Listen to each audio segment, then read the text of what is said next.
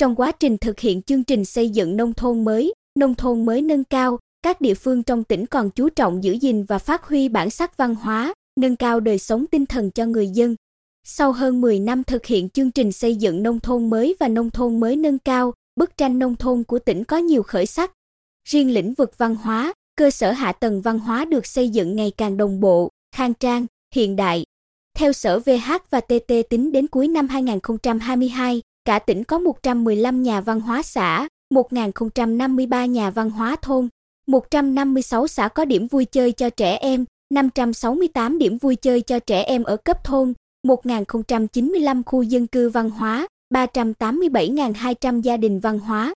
Theo ông Huỳnh Văn Lợi, Phó Giám đốc Sở VH và TT, ngoài các tiêu chí cứng bắt buộc trong xây dựng nông thôn mới và nông thôn mới nâng cao về xây dựng cơ sở vật chất văn hóa tiêu chí số 6 như nhà văn hóa, khu thể thao, khu vui chơi và tiêu chí văn hóa tiêu chí số 16 xây dựng thôn, khu phố văn hóa, gia đình văn hóa. Các địa phương trong tỉnh còn chú trọng thực hiện tiêu chí mềm trong bảo tồn các di tích đình, chùa, miếu, lăng cùng các lễ hội dân gian, góp phần nâng cao đời sống tinh thần cho người dân. Cùng với những nỗ lực phấn đấu đạt xã nông thôn mới nâng cao trong năm nay, xã Phước Quang huyện Tuy Phước cũng chú trọng bảo vệ và phát huy giá trị các di tích lịch sử, văn hóa cấp tỉnh là di tích chùa Bà nước mặn và di tích nước mặn, nơi phôi thai chữ quốc ngữ, thành lập câu lạc bộ bài tròi dân gian để bảo tồn di sản bài tròi. Ông Đoàn Văn Điệp, Chủ tịch Ủy ban Nhân dân xã Phước Quang, chia sẻ, tháng 8 năm 2022, Bộ Văn hóa Thể thao và Du lịch đã công nhận lễ hội Chùa Bà, Cảng thị nước mặn là di sản văn hóa phi vật thể cấp quốc gia. Thời gian tới, địa phương sẽ quy hoạch, mở rộng di tích Chùa Bà, nước mặn gắn với phát huy lễ hội Chùa Bà, Cảng thị nước mặn gắn phát triển du lịch.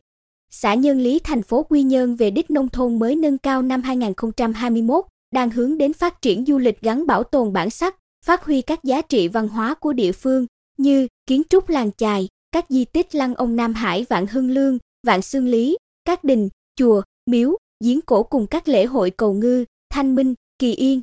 Ông Nguyễn Thành Danh, Phó Chủ tịch Ủy ban Nhân dân xã Nhân Lý, cho biết xây dựng nông thôn mới nâng cao ở Nhân Lý không chỉ là đầu tư hạ tầng nông thôn, nâng cao đời sống vật chất cho người dân mà còn phải bảo tồn các giá trị văn hóa truyền thống nâng cao đời sống tinh thần cho nhân dân. Chính vì vậy, hầu hết các lễ hội mang nét sinh hoạt văn hóa, tâm linh, các ngôi đình, chùa, miếu, lăng ở đây đều được xã định hướng giữ gìn, nhân dân góp sức, góp của để trùng tu, tôn tạo, bảo vệ và phát huy giá trị trong đời sống cộng đồng. Xã Hoài Hải thị xã Hoài Nhơn cũng về đích nông thôn mới nâng cao năm 2021. Địa phương cũng chú trọng giữ gìn bản sắc văn hóa đặc trưng của vùng biển. Ông Phạm Đình Nhanh, Phó Chủ tịch Ủy ban Nhân dân xã Hoài Hải, tâm tình, lăng ông Nam Hải Vạn Kim Giao ở địa phương được xếp hạng di tích lịch sử, văn hóa cấp tỉnh năm 2022, xã đã thành lập đội quản lý để thuyết minh cho du khách khi đến tham quan. Địa phương cũng chú trọng bảo tồn các lễ hội dân gian như lễ hội cầu ngư, lễ thanh minh, thành lập đội bả trạo, đội bài tròi cổ dân gian vừa đáp ứng nhu cầu hưởng thụ văn hóa của nhân dân, vừa phát huy giá trị di sản văn hóa.